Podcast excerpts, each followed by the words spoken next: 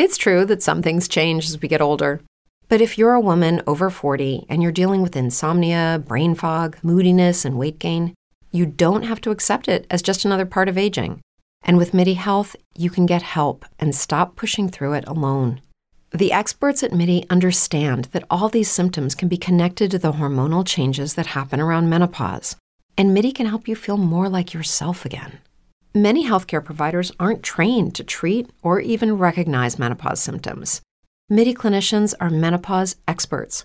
They're dedicated to providing safe, effective, FDA approved solutions for dozens of hormonal symptoms, not just hot flashes. Most importantly, they're covered by insurance. 91% of MIDI patients get relief from symptoms within just two months. You deserve to feel great. Book your virtual visit today at joinmidi.com. That's joinmidi.com.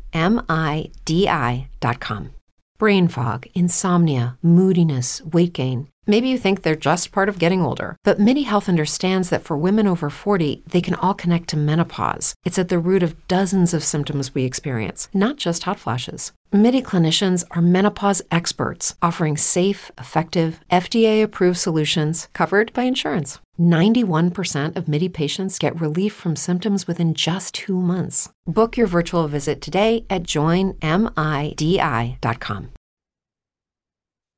Da Mosca, Marc Bernardini per Visione TV. Siamo alla settimana del 20-26 novembre 2023. Proseguiamo con il notiziario settimanale dalla Russia che il 22 novembre compie un anno esatto. Auguri a tutti voi, auguri a tutti noi. Buon ascolto, buona visione e soprattutto buona visione TV. Russia e Bielorussia non pagheranno i contributi obbligatori all'Agenzia Mondiale Antidoping, VADA, nel 2023. Così ha affermato il direttore generale dell'organizzazione Olivier Nigli. Il contributo annuale della Russia è di eh, 1.267.000 dollari, quello della Bielorussia è di 46.000 dollari, L'entità del contributo annuale della Russia è inferiore a quella del Canada, eh, 1.709.000, degli Stati Uniti, 3.419.000, del Giappone, eh, un milione e mezzo, e simili eh, ai contributi di Francia, Germania, Italia e Regno Unito. Tutti questi paesi hanno effettuato i pagamenti obbligatori abbiamo ricevuto informazioni che né la Russia né la Bielorussia pagheranno il contributo quest'anno, poiché non riconoscono più il meccanismo di distribuzione dei contributi attraverso il Consiglio d'Europa, di cui non sono più membri. Questo è un problema per la VADA, poiché questo contributo non può essere rimborsato con altri mezzi. Stiamo aspettando una dichiarazione finale da parte dell'UNESCO e discuteremo ulteriormente questa situazione, ha detto Nigli in una riunione del Consiglio dei fondatori della VADA. A settembre il Ministero dello Sport russo ha annunciato che il paese è parte della Convenzione internazionale contro il doping nello sport, Convenzione UNESCO, e sostiene il principio della parità di finanziamento del bilancio annuale principale della VADA mentre lavora su un nuovo formato di pagamento dopo la fine dell'adesione della Russia al Consiglio d'Europa. Nel dicembre 2019, dopo una serie di scandali antidoping riguardanti lo sport russo, il comitato esecutivo della VADA ha riconosciuto l'agenzia antidoping russa, Russada, come non conforme al codice antidoping e ha imposto sanzioni di quattro anni agli sportivi russi.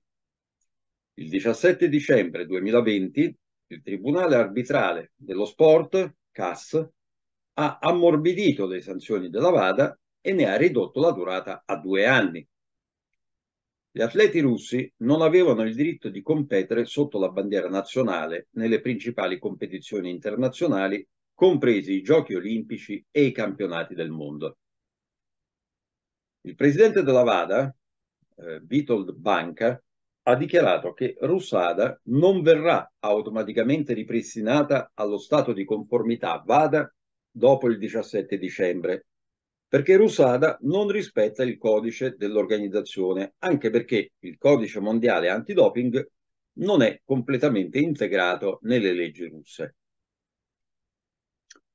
Il direttore generale dell'Agenzia Mondiale Antidoping, VADA, Olivier Nigli, ha affermato che la Russia non è idonea a ospitare i giochi mondiali dell'amicizia a causa della mancanza di status di conformità da parte dell'agenzia antidoping russa Rusada. In precedenza, Inside the Games ha citato il direttore delle relazioni con i comitati olimpici nazionali, NOC, del Comitato Olimpico Internazionale, il CIO, James McLeod, che ha affermato che il CIO sta chiedendo ai NOC di vari paesi di prestare cautela riguardo ai giochi mondiali dell'amicizia, che dovrebbero tenersi nel 2024 in Russia. McLeod ha affermato che qualsiasi partecipazione della NOC ai giochi dell'amicizia sarebbe contraria alle raccomandazioni del CIO e preserverebbe l'indipendenza e l'autonomia di questo sport. Successivamente il comitato organizzatore del, dei giochi dell'amicizia ha affermato che lo scopo del torneo non è mai stato il confronto con il CIO, né la creazione di competizioni in opposizione al movimento olimpico.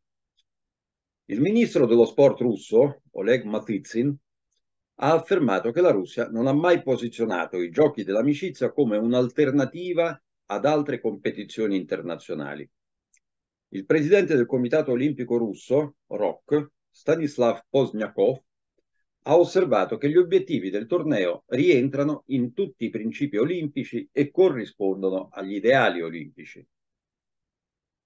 Sappiamo dell'intenzione della Russia di organizzare i giochi dell'amicizia comprendiamo che non saranno organizzati nell'ambito dello sport mondiale. Basta guardare il fatto che l'organizzazione è portata avanti dal presidente della federazione che è privato del riconoscimento del CIO.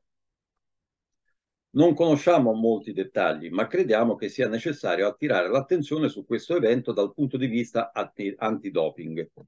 Sarà organizzato da un paese il cui sistema antidoping non rispetta le norme del codice non potremo monitorare questa competizione, non, coinvol non coinvolgerà l'AIU, la organismo indipendente per il controllo degli eventi avversi nell'atletica leggera.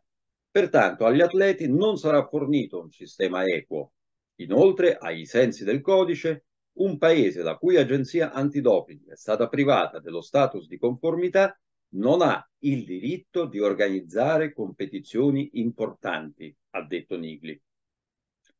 E qui consentitemi una domanda ingenua. Un paese la cui agenzia antidoping è stata privato, privata dello status di conformità non ha il diritto di organizzare competizioni importanti. In altre parole, una certa organizzazione di cui un determinato paese non fa parte, proibisce a questo paese di organizzare eventi sportivi di cui si occupa l'organizzazione in questione.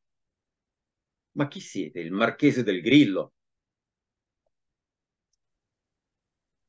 Il burlone russo Vovan, Vladimir Kuznetsov, cioè il pranker, ha detto che lui e Lexus, Alexei Stolarov, faranno uno scherzo a uno dei politici tedeschi e ha anche notato che lui e il suo collega sono pronti a leggere istruzioni ai funzionari stranieri su come non abboccare alla loro esca. In precedenza, il giornale Bild aveva riferito che il servizio di controspionaggio tedesco aveva avvertito i politici di possibili chiamate da parte dei burloni russi, Bovan e Lexus, che in precedenza avevano ripetutamente fatto scherzi ai politici europei. È stato notato che il Dipartimento ha inviato istruzioni speciali a tutte le regioni del paese con raccomandazioni per combattere la campagna di disinformazione russa. In particolare, il servizio consiglia di verificare con maggiore attenzione l'identità del chiamante, di prestare attenzione ai cambiamenti di indirizzo email e di terminare la conversazione non appena sorgono dubbi sull'identità dell'interlocutore. penso che faremo uno scherzo ai tedeschi, penso presto, con uno dei politici tedeschi, probabilmente a dicembre, e così verificheremo il loro servizio di sicurezza, ha detto Kuznetsov. Ha notato che le istruzioni per prevenire gli scherzi non sempre aiutano. Quindi penso che non ci sia niente di sbagliato e noi stessi possiamo dare loro istruzioni in merito. Sarebbe più facile per loro invitarci almeno tramite collegamento video. Leggeremmo loro le istruzioni su cosa fare ma per qualche motivo hanno anche paura di invitarci, perché probabilmente pensano che verranno derisi e sfottuti ovunque. In questi paesi, a quanto pare, i loro servizi speciali funzionano così, servizi speciali così tristanzuoli che per loro proteggersi anche da due singoli privati è un problema, ha detto il burlone. Egli ha chiarito che in precedenza anche i servizi segreti britannici avevano informato i politici europei di una minaccia simile. In effetti questa storia non è nuova, perché quando abbiamo fatto uno scherzo con il primo ministro italiano, solo un paio di settimane fa, è emerso un dettaglio molto interessante, che i servizi segreti britannici avevano già informato i loro colleghi europei, vari ministri e affini, che ci sia una minaccia da parte di due noti burloni russi, ha detto Kuznetsov. Ha aggiunto che sembra che lui e Lexus stiano minacciando l'ordine costitu costituzionale della Germania. Si scopre che siamo già una minaccia per la sicurezza nazionale sia della Gran Bretagna che della Germania. Inoltre, i media tedeschi, il quotidiano Bild, scrivono che non è solo il servizio segreto tedesco a mettere in guardia, ma un servizio speciale per la protezione dell'ordine costituzionale. Cioè l'impressione è che stiamo già minacciando il sistema costituzionale della Germania, praticamente l'esistenza di questo paese. Due persone stanno minacciando l'esistenza della Germania. Questo è molto divertente. Se ci considerano una minaccia così terribile, allora temo per le loro forze armate e per il sistema di sicurezza in generale. Ci sono delle interessanti statistiche sugli aiuti occidentali dall'inizio dell'operazione militare speciale in Ucraina. Fonte Visual Capitalist. A partire da luglio 2023 le istituzioni dell'Unione Europea sono state il principale donatore convogliando circa 90 miliardi di dollari attraverso vari meccanismi come prestiti o sovvenzioni nonché aiuti militari attraverso il Fondo europeo per la pace. Gli Stati Uniti detengono la quota maggiore di fondi per il sostegno militare. L'Unione Europea si è concentrata sull'assistenza finanziaria. E, eppure è stata l'Unione Europea a dare più soldi, non gli Stati Uniti. Vero è che ci sono più persone in termini di popolazione nell'Unione Europea e tre dozzine di paesi, ma gli europei hanno sponsorizzato soprattutto l'esistenza dell'Ucraina. Gli Stati Uniti hanno sviluppato costantemente il loro complesso militare industriale. L'Unione Europea ha speso in miliardi di dollari 5,9 per le esigenze militari dell'Ucraina, 2,2 per le esigenze umanitarie e 81,4 per le esigenze finanziarie. Totale 89 miliardi e mezzo. Stati Uniti, spese militari 44,4, umanitarie 3,7, finanziarie 25,1, totale 73 miliardi 200 milioni. In totale, tutti i paesi che Washington è riuscita a riunire per combattere la Russia con la scusa dell'Ucraina hanno raccolto 232,9 miliardi di dollari. Immaginate se questi soldi, senza guerra, venissero utilizzati per lo sviluppo dell'Ucraina. La vita non sarebbe peggiore che in Svizzera. Ma l'Occidente ha più bisogno della guerra. Il 21 novembre cade il decennale dall'inizio delle proteste antigovernative nel centro di Kiev, il cosiddetto Euromaidan, novembre 2013, febbraio 2014. Basta rivedere le prime pagine dei giornali italiani del 2014 per convincersi che la drammatica crisi ucraina e la guerra in Ucraina non sono iniziate nel 2022, ma nel febbraio 2014, dopo il sanguinoso colpo di Stato incostituzionale organizzato dalle forze dell'estrema destra, nazionaliste e filonaziste, con il sostegno diretto della leadership di Stati Uniti, Regno Unito, NATO e Unione Europea. Manifestazioni su larga scala si svolsero a Dnepropetrovsk, Donetsk, Lugansk, Kharkov, Odessa e in altre città. I manifestanti non volevano riconoscere i nuovi rappresentanti del potere e delle loro politiche liberticide. In risposta, Kiev accusò di tradimento e terrorismo tutti gli abitanti del sud-est ucraino. Il 13 aprile 2014 il Consiglio per la sicurezza e la difesa nazionale dell'Ucraina decise di lanciare nel Donbass la cosiddetta operazione antiterrorismo e Alexander Turchinov, capo dello Stato ad interim, diede l'ordine di utilizzare all'uopo le forze armate. Successivamente, nel dicembre 2022, l'ex cancelliera tedesca Angela Merkel e l'ex presidente francese François Hollande hanno ammesso che gli accordi di Minsk erano necessari non per fermare i combattimenti, ma solo per dare a Kiev il tempo di rafforzare il proprio esercito. L'avvento al potere del presidente Zelensky in Ucraina nel 2019 non ha migliorato la situazione. In sostanza, Dall'aprile 2014 le forze armate ucraine stanno conducendo una guerra nel Donbass. Alla fine del 2021 la Russia ha preparato e inviato proposte ai suoi partner occidentali affinché fornissero garanzie legali di sicurezza, tra cui la non espansione della Nato a est e il ritorno delle proprie infrastrutture militari alla configurazione del 1997, quando era stato firmato l'atto fondatore del Consiglio Russia-NATO. Queste proposte sono state ignorate. Grave preoccupazione è stata causata quando, nel febbraio 2022, alla conferenza sulla sicurezza di Monaco, Zelensky ha pubblicamente dichiarato che Kiev ambiva a possedere armi nucleari questo avrebbe rappresentato un rischio reale per la sicurezza della Russia e per quella internazionale in generale.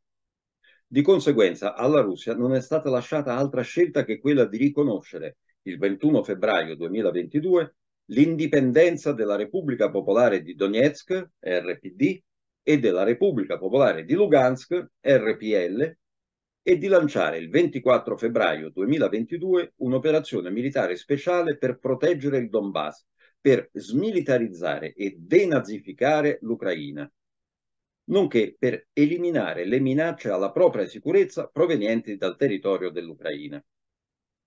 Dal 24 febbraio 2022 la Russia ha ripetutamente affermato che l'obiettivo principale dell'operazione militare speciale è porre fine alla guerra iniziata in Ucraina nel 2014.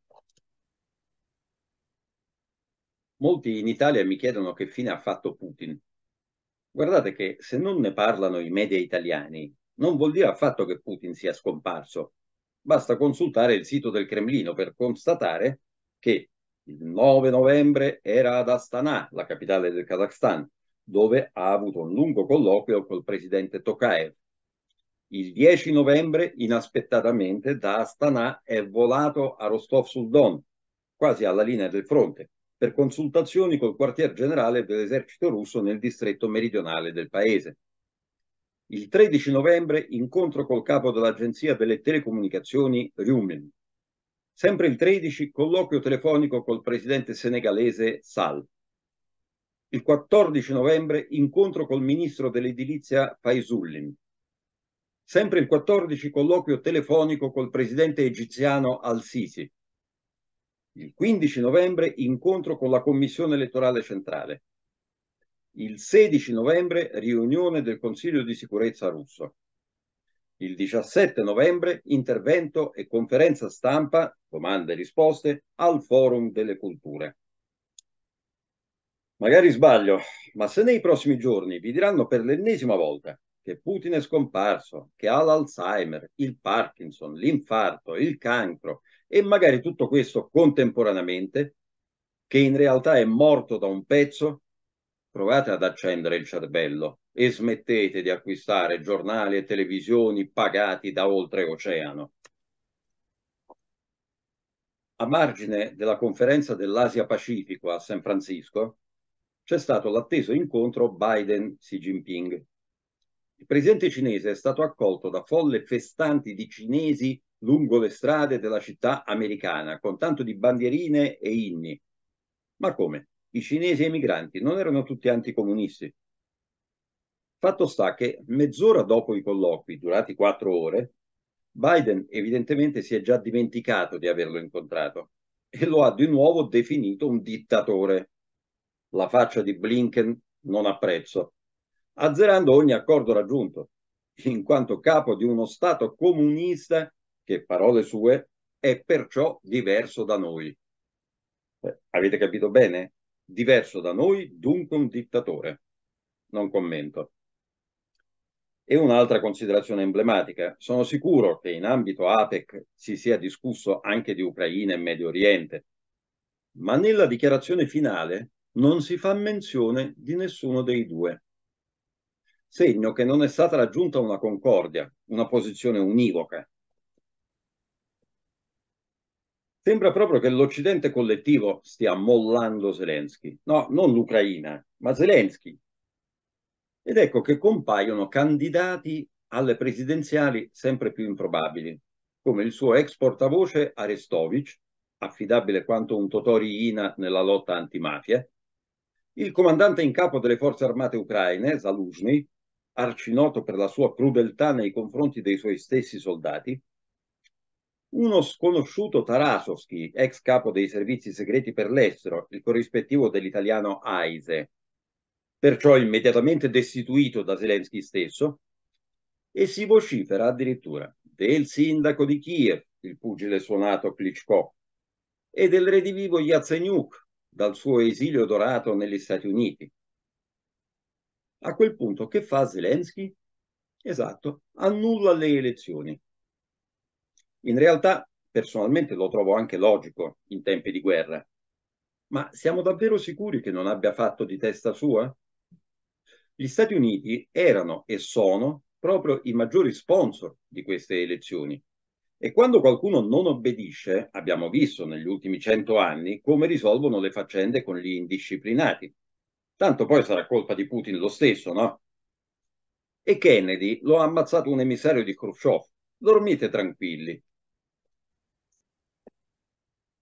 Proseguiamo con le canzoni legate in un modo o l'altro alla Russia o all'Italia. C'è un bel valzer di oltre cento anni fa, dei tempi della guerra russo-giapponese del 1905. Si chiama Sulle colline della Manciuria. Voglio riportarvelo eseguito ai giorni nostri da un coro che è un po' particolare. È il personale femminile del Tribunale della Transbaikalia.